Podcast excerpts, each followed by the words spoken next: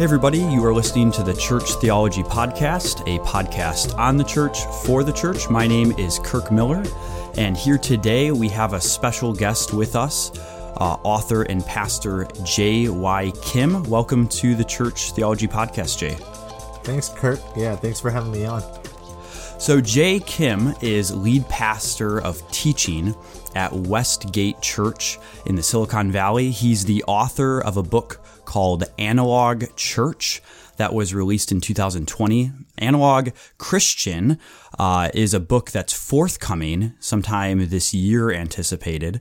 And he's a contributing author to Before You Lose Your Faith with the Gospel Coalition. Some of his writing, um, his, some of his written work has appeared and been uh, featured on Christianity Today, the Gospel Coalition, Missio Alliance, and Relevant Magazine and he is on the leadership team of Regeneration Project and co hosts the Regeneration podcast.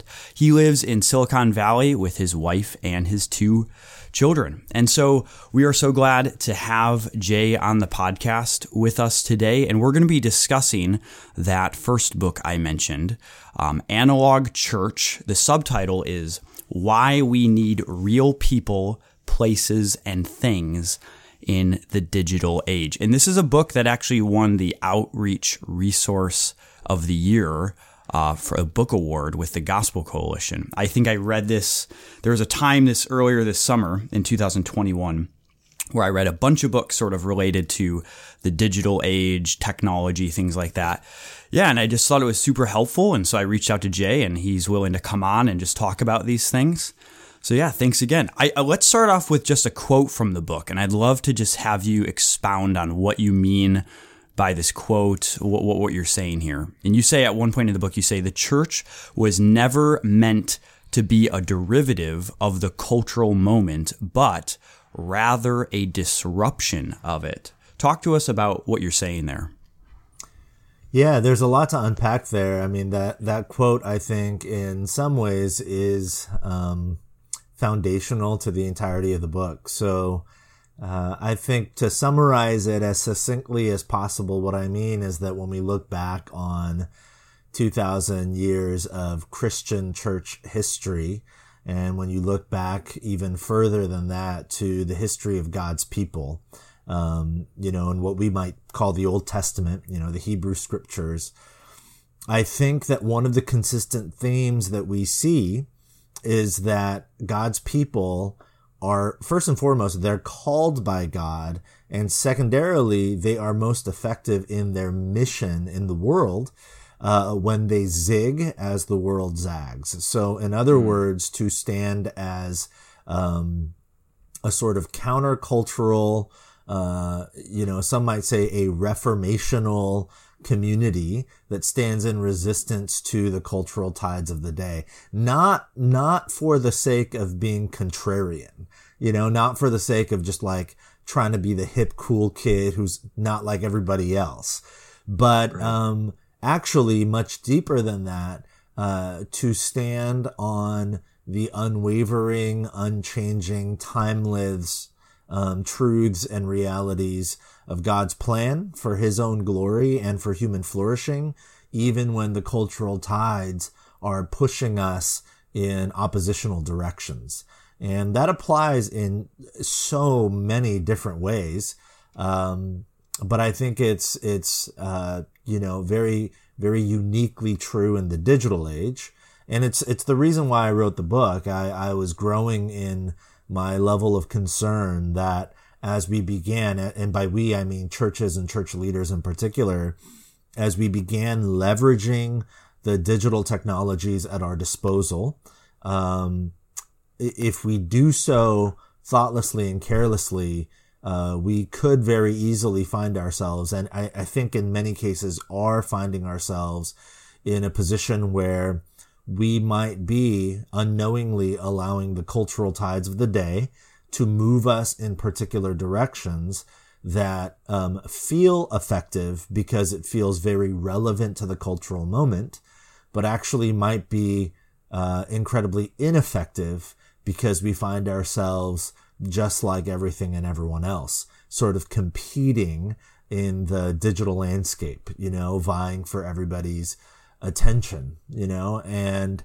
uh, we lose in in such uh, in such sort of carelessness, we lose the ability to be what I think God has always called the church to be and his people to be in the world, which is not um, necessarily relevant to culture, but uh, to be a community that um, offers transcendence, you know, transcendent toward culture, something that looks and sounds and feels uh, different than what people can get anywhere else. So there's obviously a lot to say about that, but that sort of is a is a summary of of what I mean by that quote.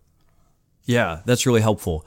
In some ways, um, it feels like if we're if we're going to map on your discussion into the realm of missiology, um, sometimes people raise the the matter of like contextualization it feels like in some ways you're kind of rubbing up against the issue of contextualization. For those who aren't familiar with that term, that's sort of how does the gospel adapt to different cultures? So, like what a church looks like in Eastern Europe is going to understandably be different than what it looks like in South Africa or what have you. And so, but sometimes contextualization can be used to legitimize, legitimize like just doing whatever the culture does. And what you're trying to say, it seems like, um, is that sometimes the most contextual thing you can do to show the gospel in a culture is to actually be different than the culture uh, not just be the same as it. It makes me think of like you're saying the whole story of Scripture kind of tells a story about how Israel, even going back to the Old Testament, Israel is given a set of peculiar laws that create sort of a framework for how bizarre they're supposed to be to these surrounding nations to reflect the holy God that they worship.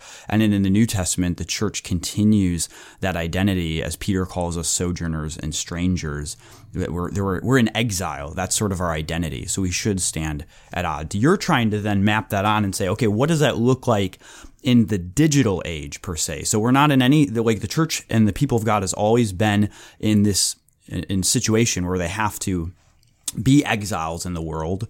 But you're trying to say, what does that look like in our context, specifically in light of the digital age? So talk to us a little bit more about like, what do you mean by that phrase, digital age? What are we talking about?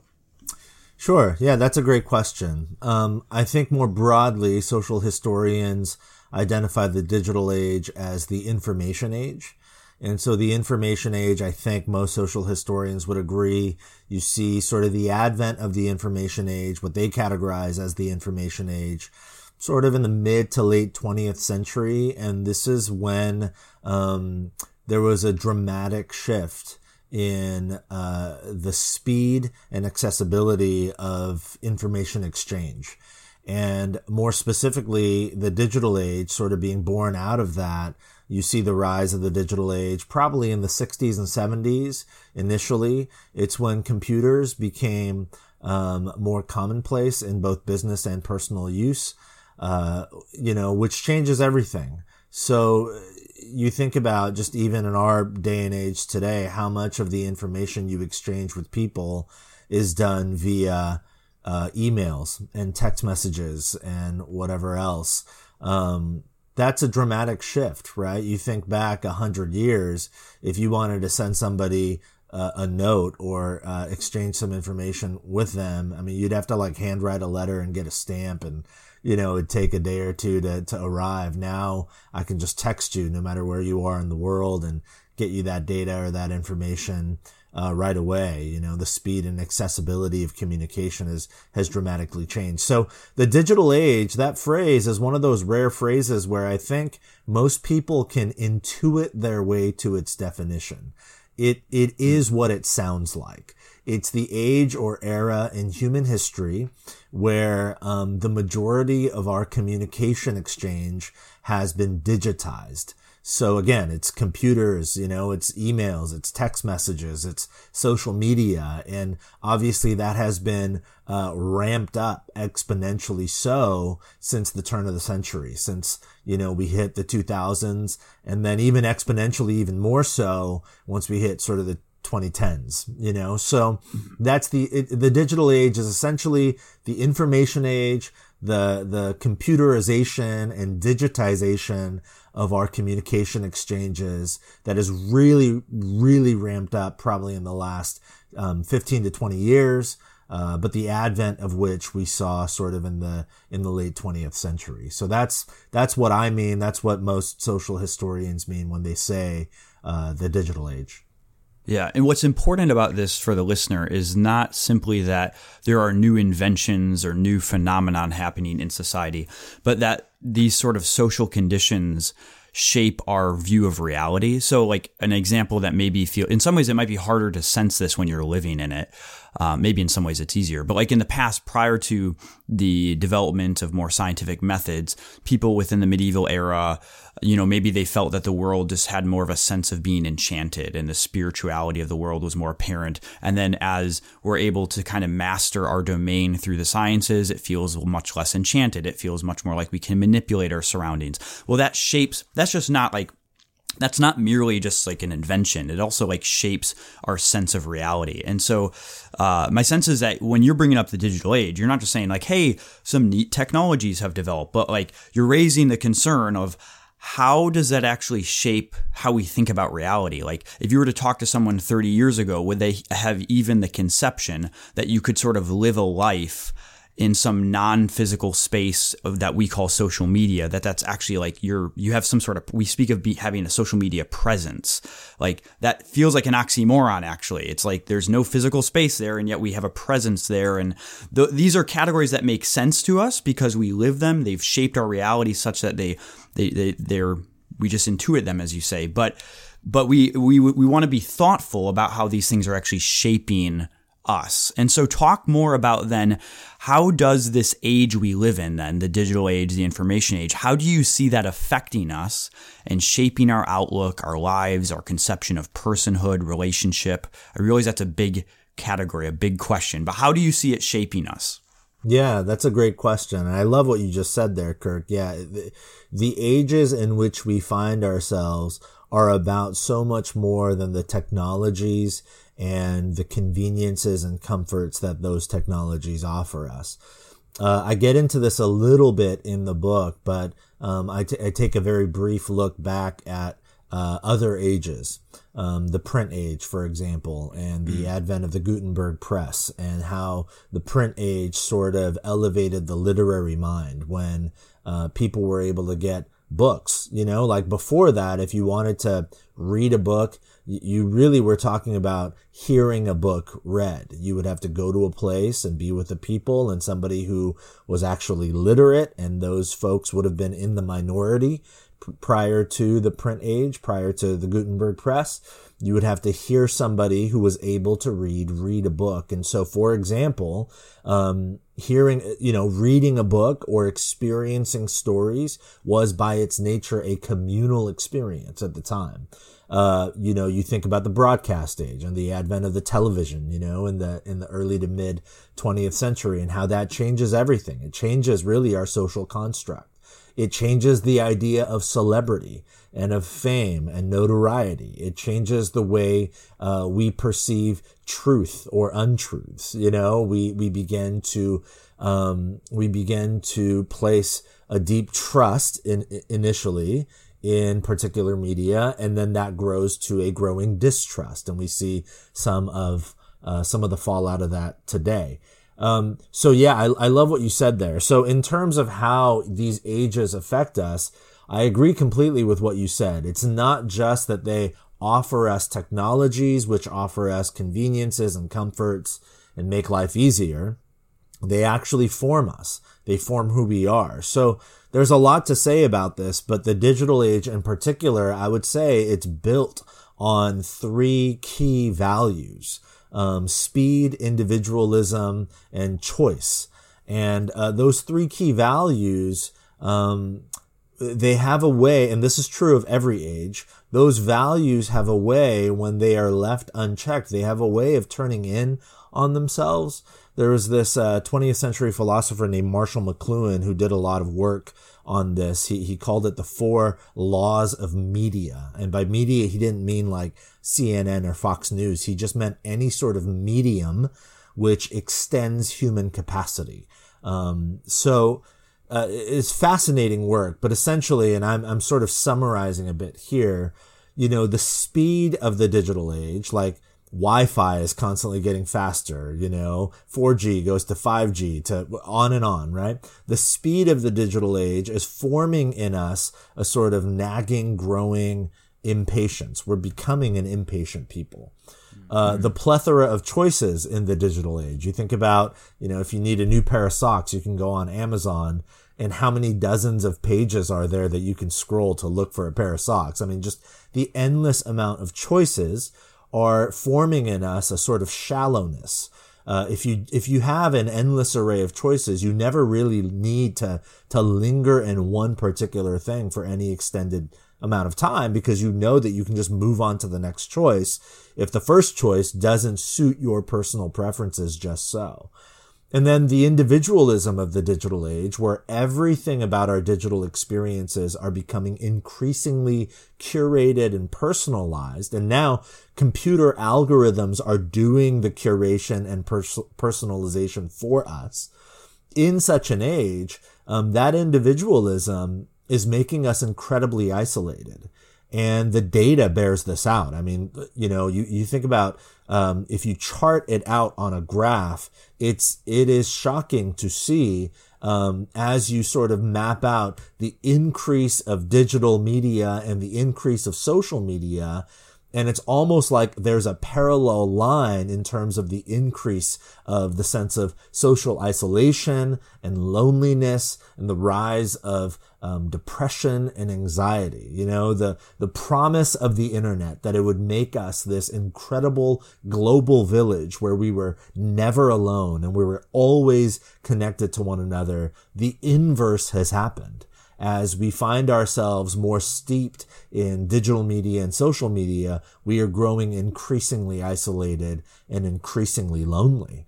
And so um, there's a lot to say about that. There's, you know, whole chapters in the book about that. But those are some of the key ways that are alarming to me, and I think alarming to many people about how uh, the digital age in particular is forming us, and I would say deforming us, making us less human and creating environments where um, human flourishing is becoming increasingly challenging today.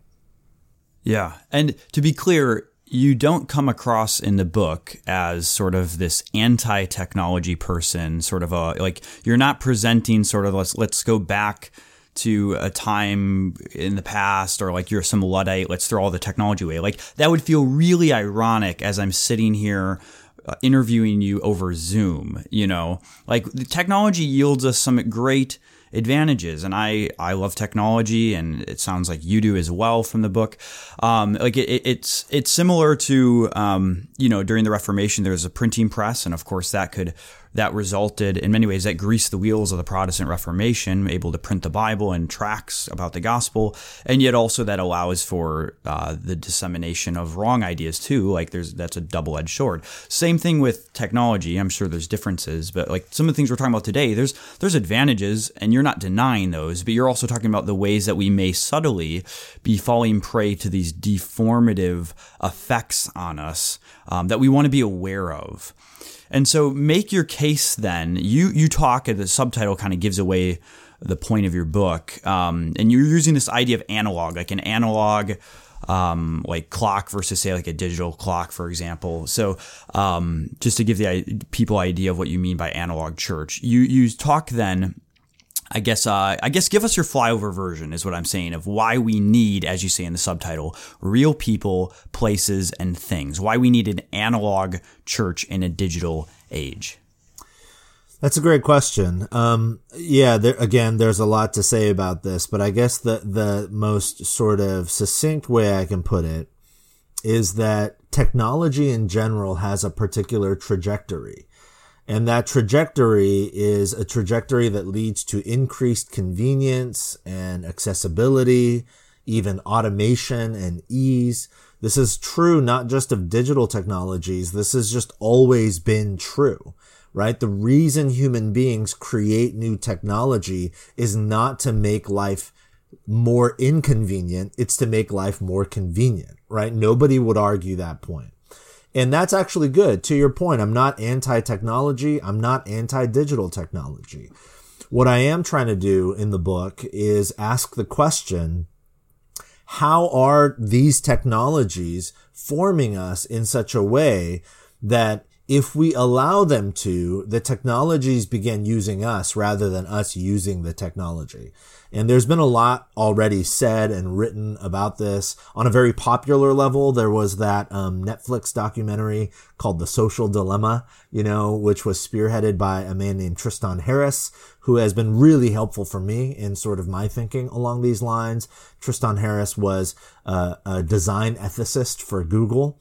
And then he very publicly resigned that position and very publicly said the reason he resigned was because he felt, and I'm not bashing Google here. I still use Google, but the story is what the story is. Tristan Harris came out and he said Google hired him to be a design ethicist but they didn't actually want him to implement ethical change to their design. They just kind of wanted the PR of saying, we have an ethicist here. We, we're trying to be ethical in the way we leverage our technology and put it out there. And he realized that actually hurts the bottom line. It hurts the, the, the revenue stream of digital companies to be ethical. And there's a lot to say about that again, but one of the reasons is because to form us into the sorts of people that God has called us to be, there are particular things that need to happen in real time and in real ways.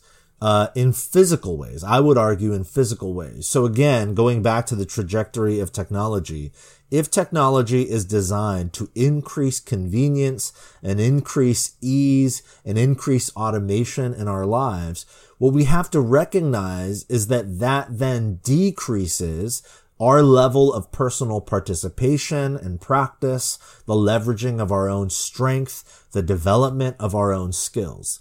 And this is all well and good in many cases. This is, this is actually perfectly fine. And the conveniences and comforts that technologies offer us are actually quite helpful in some ways. But there are some things in life that demand, there is no other way but to actually physically participate in embodied ways. So the most basic example of this I could give is, um, you know, I have friends who are like CrossFit junkies, right? They're, they're members of CrossFit. I am not, but I have friends who are. Now, I could go on YouTube and watch every there there are like hundreds maybe thousands of crossfit videos on youtube. Like videos of people showing you all of the exercises. So an extreme example of this would be i have access to all of the information. Like i don't need to go to a crossfit gym to learn how to do the crossfit exercises. I could just watch it from the convenience of my own home on my laptop or my phone but why is it that people pay a lot of money to actually go and physically be a part of the CrossFit gym? Well, it's because watching the video gives me the information, but it actually does nothing in terms of my actual development physically as a human being. You have to actually show up and do the exercises. Now, you might, some people might counter argue that point. They might say, well, I could watch the exercises and do the exercises from home. I could still physically participate from the convenience of my own home. But if you ask anybody who is a part of an actual CrossFit club or a CrossFit gym, what they will tell you is that that doesn't do it. That a, that a, an, an enormous part of the CrossFit experience is the communal experience. It's the inspiration, the motivation, the accountability you experience when you do the work of showing up to a place with other real people who are shoulder to shoulder with you, sweating it out, putting in the effort. And there's no way to replicate that sort of communal inspiration and accountability on your own from the comfort of your own home digitally. And uh, I think I think we felt it even during COVID. When you think about um, churches, you know, as we needed, and our church did this as well for for the sake of the common good, you know, for health reasons. When churches went all online, when our churches were meeting on um, Zoom and you know on online streams, I mean, we really missed something. and there's going to be a slow sort of return to the church. And some people will never return. And that's, you know, really sad to me. But the reality is intrinsically, I think we felt in our body and bones, man, this is helpful for the time that we are in. It's a compromise we have to make, but this is not it. We're missing something here when we're not with one another um, on a visceral, uh, on a real sort of visceral level. And so, you know, the best way to summarize it, I think, and, I think this is biblical, like embodied humans need embodied humans. It's the way God designed human beings. It's the way God designed the human story. And I think we know that intrinsically in our body and bones. So again, there, a lot to say there, but um, those are some some early thoughts. Yeah, it's interesting. Um, you brought up COVID, and um, this book was actually released, if I have my information right, March 2020. I remember our church first sort of encounter like COVID was kind of like hit our area. We're first grappling with how it impacts our like service and in-person service and all that in March of 2020. So I believe it was March 15th actually that Sunday. Um, and so your book like so it's about the same time that many churches in the U.S. were starting to have having to grapple with church closure closures, moving online due to COVID and all this. But all that said, your book was then presumably written without a view to everything that would eventually happen with COVID and how churches would have to respond um, to the pandemic. So on the one hand, that means your book was not written like I wouldn't want someone to hear it as if it was some political argument in as much as sort of COVID gets interpreted politically by by some folks. So it wasn't it wasn't intended like that. It wasn't written as sort of how churches should respond to COVID. It's just an interesting timing. Like it was just really providential, you might say. And on the other hand, in some ways your book actually becomes all the more significant as some of the concerns you address in the book may uh, become all the more intensified as churches have been impacted by the pandemic. And so one of the questions I wanted to ask you is I do wonder like if you were writing the book today, knowing what you know now about the pandemic and, and sort of those things, like if you were writing it in the pandemic or after the pandemic, like would there be anything you'd change or that you'd add in light of the last two years? Yeah, I mean, I, I don't think there's anything I would change. If anything, in light of the last two years, you know, my I, I've sort of doubled down. Actually, sure. I, I just think the last two years have revealed to us how desperately we actually need uh, physicality, embodied presence to be with one another. And again, the data bears this out you know, where I live right now, um, here in Silicon Valley, in our county, Santa Clara County, our board of supervisors is proposing, uh, right now, this week, actually, they're proposing, um, a declaration. This is one of the things that, you know, board of supervisors do, I guess, uh, a declaration to declare that we are in an actual public health crisis um, specifically because of the mental health crisis born out of the last two years, uh, because the data is bearing that out.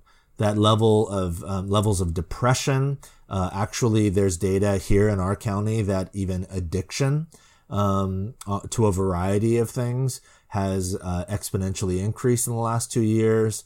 Um, relationships, marriages are falling apart. I mean, there's just you know, the lack of uh, uh, the increase of isolation has done incredible damage um, to us because again, embodied humans need embodied humans. And so I, I've really doubled down. I think that we need one another in real ways and in real time and in real space.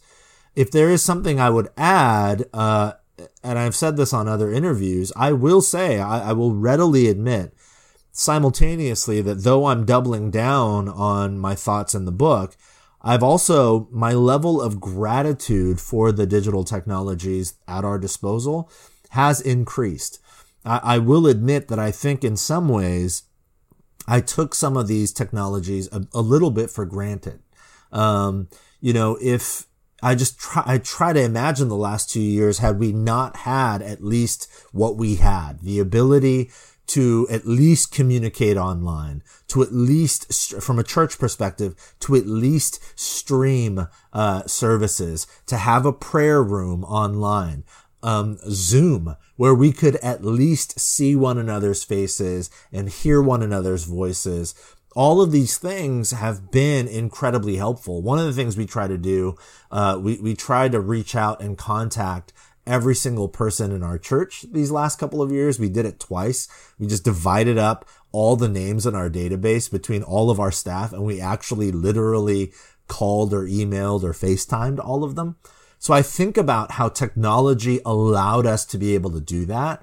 And I'm so grateful. I'm so grateful. Mm-hmm. But even my gratitude um, pushes me in a direction where, again, I'm doubling down because what those connection points did for me ultimately they made me long to be with people, to be with these people in a real place and in real time, you know? So as I saw these faces on Zoom calls for prayer meetings and such, I was so grateful, but I was also mostly, I was feeling, man, I cannot wait until this digital divide is gone and we're together and we're praying like this together and conversing like this together in a real place, uh, truly with one another.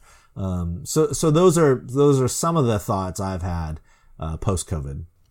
Yeah, and I would say my sense of like as churches headed into COVID, it really, I mean, I'm speaking very generally here, broad brushing, but in many ways it it sort of unveiled a bad ecclesiology that already existed. I don't know if it necessarily created a bad ecclesiology, but there was a lot of things that were happening that would have sh- put a put a like kind of expose some bad thinking. The fact that we maybe I would say I'm not necessarily I'm not like poo pooing churches that did certain things and there's difficulties in trying to figure out how to handle the pandemic and what church looks like. So showing grace obviously to how people handled that differently. But maybe what you're saying is there should be a level of discomfort with some of those things. Like the way that so many churches kind of seamlessly moved into those things, I think would be um, indicative that their understanding of the church, and I'm not even speaking to leaders here, just like even just like the average church going person or, or professing Christian, like it did seem like the pandemic unveiled some bad theology of the church, which is what I mean by ecclesiology. Um, not that it, not that it created it; it already existed. It just put a light on it, and if if anything, it sort of exacerbated it.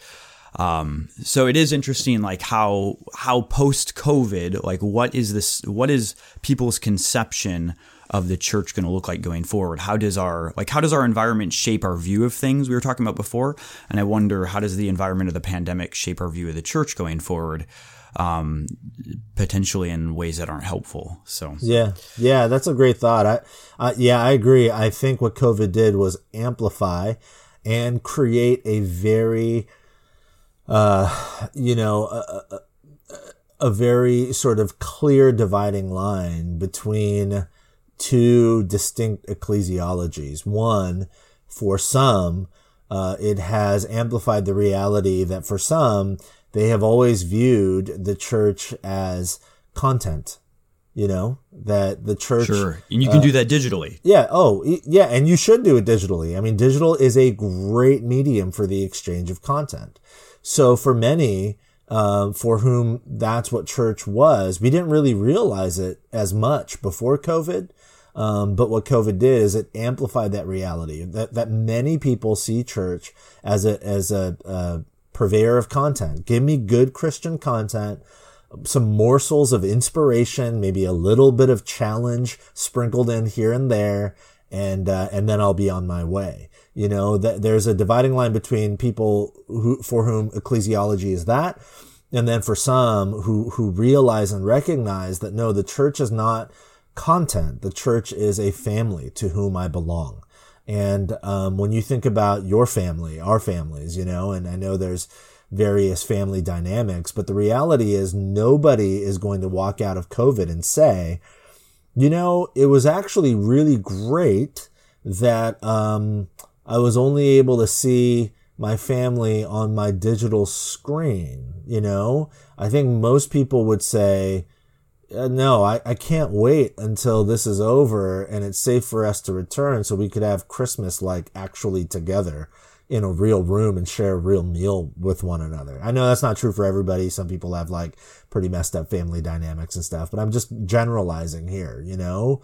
And uh, so, f- for those of us who see church as family, the, the family of God, um, I think the same applies. You know, there's going to be a deep longing to be with one another again, and and I think we're seeing that in some ways.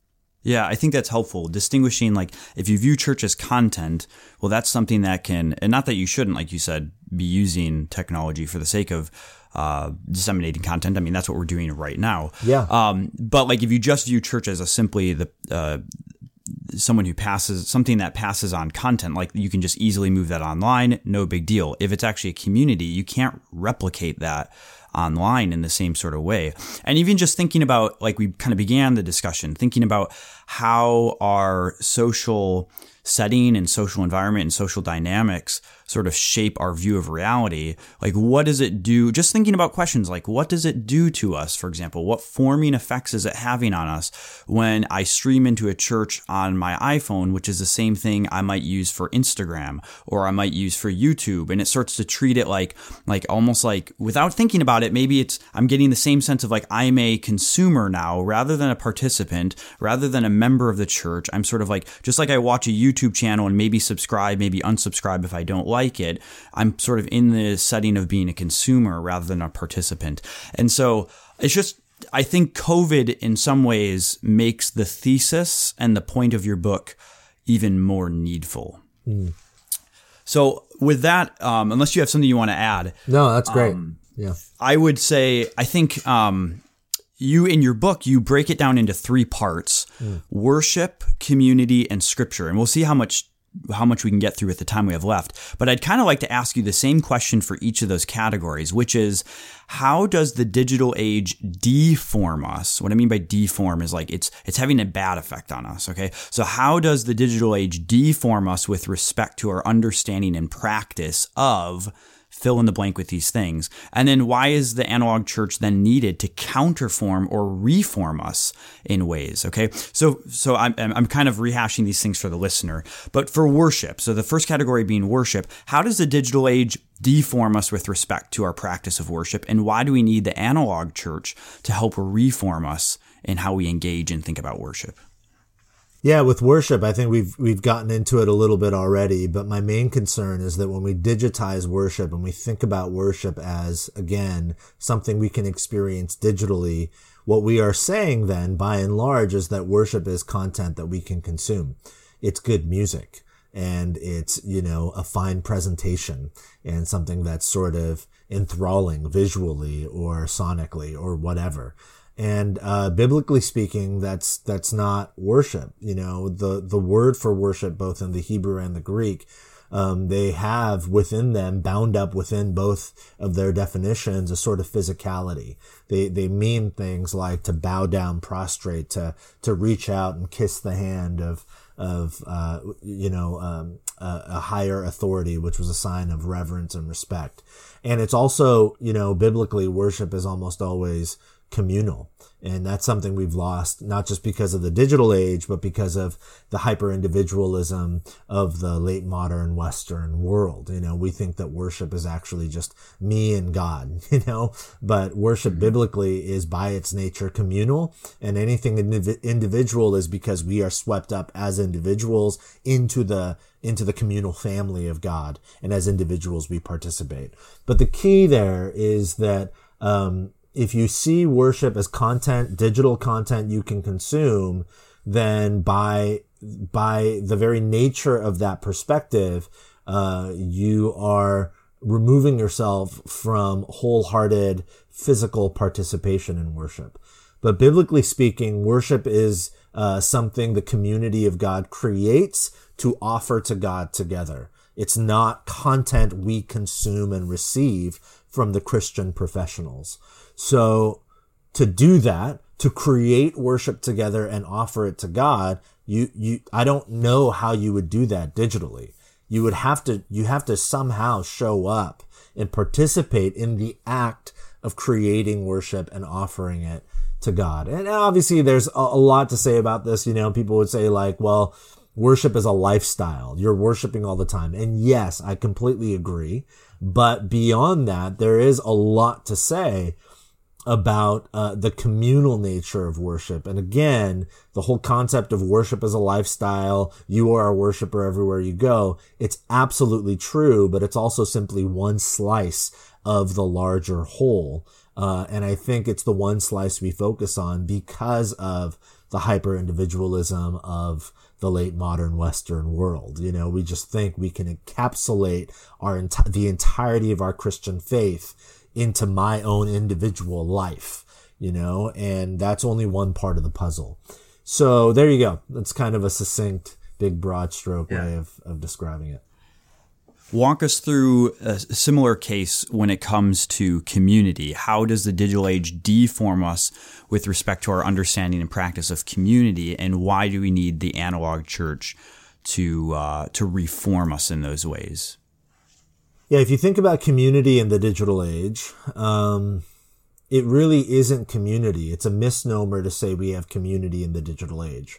What we have in the digital age is in uh, what we have is an individual journey through a forest of ideas and digital caricatures of people. And with a click of a button, literally the click of a button, we can curate our experience of that forest. So I can block someone I don't like on Twitter literally in, in a nanosecond by clicking my finger on a button. Um, I can unfollow, I can like or unlike uh, people's posts or whatever with literally just a click of a button. And we call that community in the digital age, but it's not really community. It's a curated experience of this forest of other individuals. But because I'm curating the experience to my preferences and to my liking and my own personality, um, it's not really truly communal in the most uh, natural sense of the word. It's just a personalized, curated experience of other people. Genuine community is when you show up in a place and there are people there that you didn't necessarily tr- choose. And you are forced by and large to learn how to live amongst a people that you did not curate for yourself. And the, the finest example of this is the way Jesus calls community around himself when he is living and teaching on the earth. I mean, he calls together this band of young men who really had no business being with one another. The, the prime example of this would be, you know, Matthew the tax collector and Simon the zealot. I mean, culturally speaking, there's some argument um, uh, among scholars whether Simon the Zealot were translating that right. Was he truly like a zealot?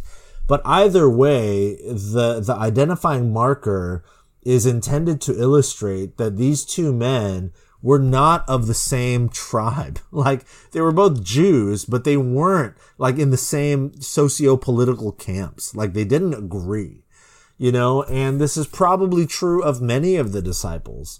We see it in the birth of the early church when it says in Acts, early on in the book of Acts, that there were God fearing Jews from all over the world.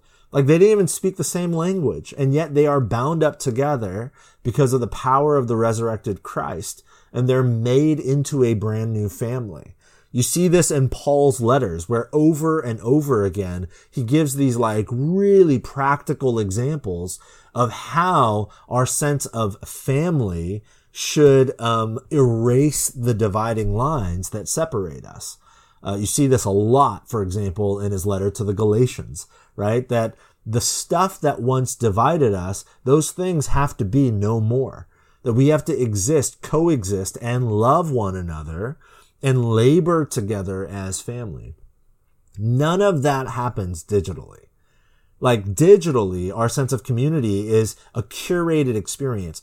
And, uh, you know, we might say like, no, no, no, I, I see people on Twitter all the time that I disagree with. Yeah, but when you think about the nature of our disagreements on social media, for example, it's like almost all vitriol and venom It's just us cutting one another down and then bailing. We never linger long enough to move in the direction of compromise uh, and then eventually unity. You know, we never move toward love. We just move toward amplifying that which divides us.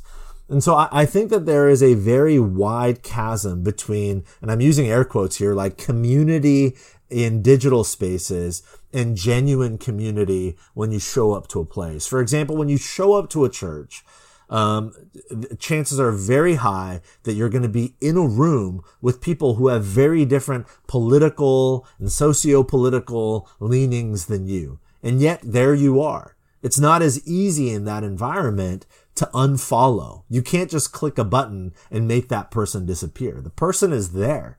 And you have to learn how to love that person and to be loved by that person and to coexist as brothers and sisters in Christ. And, um, you know, that kind of stuff, it just, it doesn't happen digitally. So again, a lot to say. There's like a couple chapters in the book dedicated to that idea, but there you go. Yeah, that's super insightful though. Um, and I hope if someone's listening and they haven't thought in those terms, like that is really helpful. Like we can't even just thinking about like, you know, Facebook has groups, like we're sort of the social media is building us to like find people who are like minded. And there's something really neat about that. Like say you're really into disc golf, you can find other people who are into disc golf in your area. That's cool. But like it's shape what what are the ways that that's shaping us? We're we're shaped to block people we don't like. We're we're not forced to tolerate we're not forced to compromise. We're we're forced to find people who are more like-minded to us. And i love how you say like the church is not centered around sort of commonalities we might already have where socially speaking there's natural links but we're centered around jesus so that even like i might be i might be a part of the same church with an old uh, an, an, uh, an older like 80 year old widow who I have very little in common with, but what we have in common is Jesus. And we're forced to work through those differences. Maybe the other piece too, outside of just how it's forming us to be, um, to have a, a less um, rich and healthy sense of community, is I think even what social media does in terms of like the self that we project is a very fabricated self. We only post the things we want to post. We're not really known. Like we're only known on our terms. So we pick the profile picture that we want to pick and we, we are only, we're only, we can set our settings so that we can only get tagged in things that we want to be tagged in. And, and so not only does it shape the way we interact with others, but it shapes the way that um, that we allow others to interact with us. And so to, to we want, and that's the one of the difficulties I think, and maybe I don't know if this relates to some of the data on depression, but like I think we inherently want to be known as people. Like we want to be known, but there's a danger in wanting to be known because as soon as we're known, we're afraid that we won't be loved. And so we simultaneously want to be loved and known, and those seem to be incompatible. And yet for someone to know a superficial sense of me is not really for them to know me and is therefore not for them to actually love the true me. And whereas the church, so we're kind of left in a pickle there online, but the church is actually a place where we can have that because of the gospel. We have forgiveness. We can know one another truly without the fear of being rejected. Um, so the last category I would maybe raise to you is then the category of scripture. How does the digital age deform us with respect to our understanding and practice of engaging scripture and how do we and why does the the analog church provide the needed corrective yeah you know this these two chapters are like the ones that are most misunderstood when people don't okay they uh, i've gotten some comments people are like well i like reading my bible on my YouVersion app and they think i'm arguing against uh, you know, like using an iPad to read your Bible. And I'm not. That's actually not what's happening there. Um, my concern with scripture is that the digital age is, this is really specific, but the digital age is forming us into a people who are losing our capacity for long format reading and long format narrative in many ways. And that's really my concern, uh, is that we are beginning because of, and this was happening long before the digital age, but I think the digital age, sort of the Twitter sphere, you know, uh, our, our tendency to scroll quickly, the speed of our thumbs, uh, is increasing, you know, um, even you, you think about news media in the digital age, and there's this increasing pressure for news organizations to come up with, um, clickbaity titles to their arguments or to their articles, right? Uh, because they need you, um, they need to raise a level of urgency in us to get kind of the snippet, grab our attention enough um, to push us to read, you know, 500 words in an article or whatever. So there's like all this alarmist sort of stuff um, that that's vying for our attention, and uh, that's really the concern there. That the scriptures are uh, intended as long format texts and communal texts. They're intended to be read and heard aloud in long format, right? There are these long sweeping narratives and poetry and uh, um, historical narrative and apocalyptic literature. You know, there's all the stuff, but I, I think you know, and, and, I'm not arguing against the the power of devotionally reading the Bible. I think that's really helpful. But I think devotionally reading the Bible, what I mean by that is reading a couple verses here and there to inspire us and encourage us. I think that that is akin to like taking vitamins, you know, uh, it's a great supplemental exercise. It really is. And it's something I would recommend, just like I would recommend taking vitamins. But if the entirety of our diet were made up of vitamins, like if I, if I never really ate real food and all I did was just chew on vitamins all the time, I would actually grow increasingly unhealthy, you know, because I need like real food, real sustenance. And I would say, uh, scripture is, our engagement of scripture is like that. Reading devotionally, these sort of morsels of inspiration and truth with my favorite cup of coffee and, you know, half a psalm, a couple of verses in the morning, you know, I can do all things through Christ who gives me strength, you know, and then moving on with my day. Great. Super helpful supplementally but the the sort of foundation of my nourishment needs to come from sort of the long format. It's like, okay, that's a great verse, but what is Paul actually saying in his entire letter to the Philippians? What's the context of those words? This idea that I can do all things through Christ. What does that actually mean? You know, and why does it mean that? What was happening in the culture of the day? And, um, that's that's the stuff that really sustains us because that's the way the biblical texts are intended. And uh, you know my concern is that we are losing that. We're losing that in the digital age. The ability um, to sit for a long extended period of time in a text and allow that text to do its work in us slowly and steadily over time. Yeah. Uh, yeah it's interesting. And just the way to help the reader maybe a picture a little bit more what you're saying too. Like if you're on Instagram and you're following someone who shares like a nice Bible verse, just an isolated Bible verse, it's nice, it's like presented in some cool graphic design. Like it's not that that's bad, that's scripture, great, but it can create, it can, if that's if that's sort of what we're encountering regularly, how does that form us? It formats us or forms us to kind of treat scripture in these isolated units. We get used to treating scripture that way. Or not that you're against uh, digital Bibles per se. Um, like I use Logos, for example, which is a Bible software tool. I have the ESV Bible app on my iPhone. Um, but what you do is that like if I'm use if I'm only reading the Bible on my phone, like I'm only able to see a couple verses at a time. It's not forming me to be the sort of person who wants to like be able to easily glance at the context and look at verses above and below. So I'll, if, if, if listeners don't like this, I, this is me. This is not Jay. Write your angry emails to me. But like, I actually try to tell people, um, even my wife, I'll be like, Hey, like, I know it's difficult when she's trying to like hold a baby in the service and she's using their phone, her phone because it's easier. Like totally, I get that. But if you have the ability, like I, I love digital books. Most of my books are digital, but when it comes to my Bible, I try to use a physical Bible. Yeah. Because I want to be able to easily see the context. I want that. Uh, there, there's just there's even studies done on like your ability to comprehend is better when you're reading a physical book. That's right. And so it's just being aware. It's not anti-technology. There's obviously a lot of benefits. Like I find a lot of benefits to having my books digital.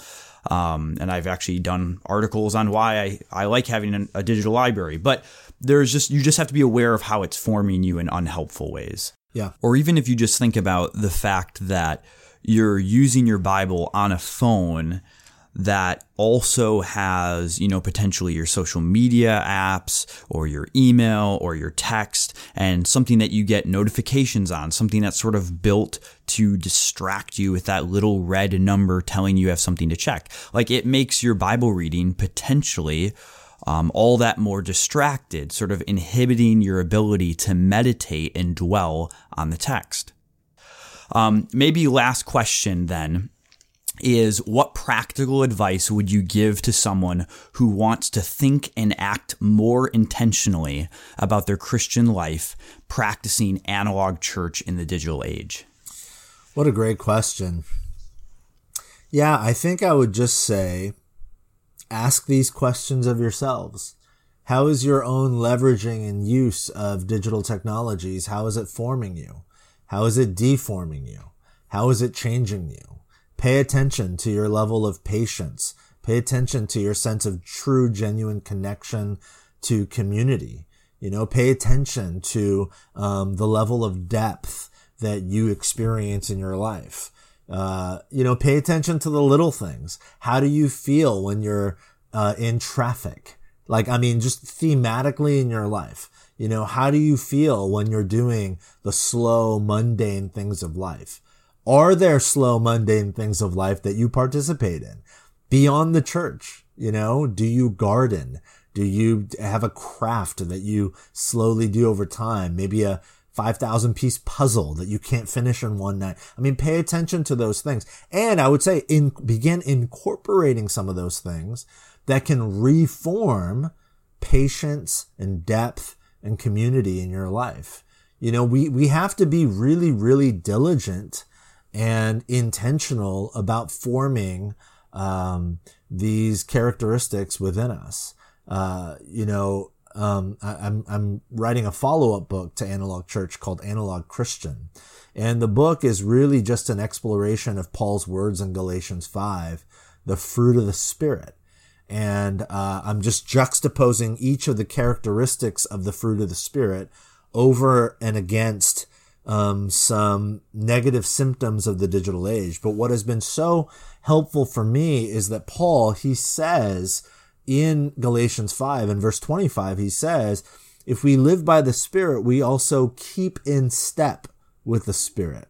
And that phrase, keep in step in the ESV is actually in the original text, in the Greek, it's just one word. And it's actually like it's a military term that Paul was using. It was a military term at the day where it described very specifically how soldiers would stand, they would draw up lines together and move as one as a sort of method of defense in battle. That's what Paul is saying. Like keep in step with the Spirit, move as one with the Spirit. It describes, when you think about kind of the military imagery, it describes a disciplined and effortful conformity to the Spirit of God. So that's what I would say. Ask yourself that question. Are you almost in a, in a military way? And I don't mean like be militant necessarily, but just in a sort of like, like a soldier. Are you conforming yourself to the moving of the Spirit, the pace, the speed, the direction of the Spirit of God in your life? And if you are, my guess is that you are finding your life moved in the direction of patience, in the direction of depth, in the direction of community. Um, because that's what the Spirit of God does. He moves us in those ways. And so, um, there you go. Again, a lot to say there, but, but that would be sort of one big picture encouragement I, I might give. Great. Yeah. And one more that you, that you, uh, failed to mention is picking up your book analog church and giving it a read. so, of course, uh, yeah, go ahead. If this conversation has been helpful to you as a listener, um, I would encourage you to do that. Go ahead and pick up his book and look forward to his forthcoming book, Analog Christian. Uh, Jay, it has been awesome talking with you. I've really enjoyed the time. And uh, as we prayed before we started, I just pray that this conversation would be useful to people uh, for the sake of, of God's kingdom and the mission of the church. Thanks for joining us today. Thanks so much, Kurt.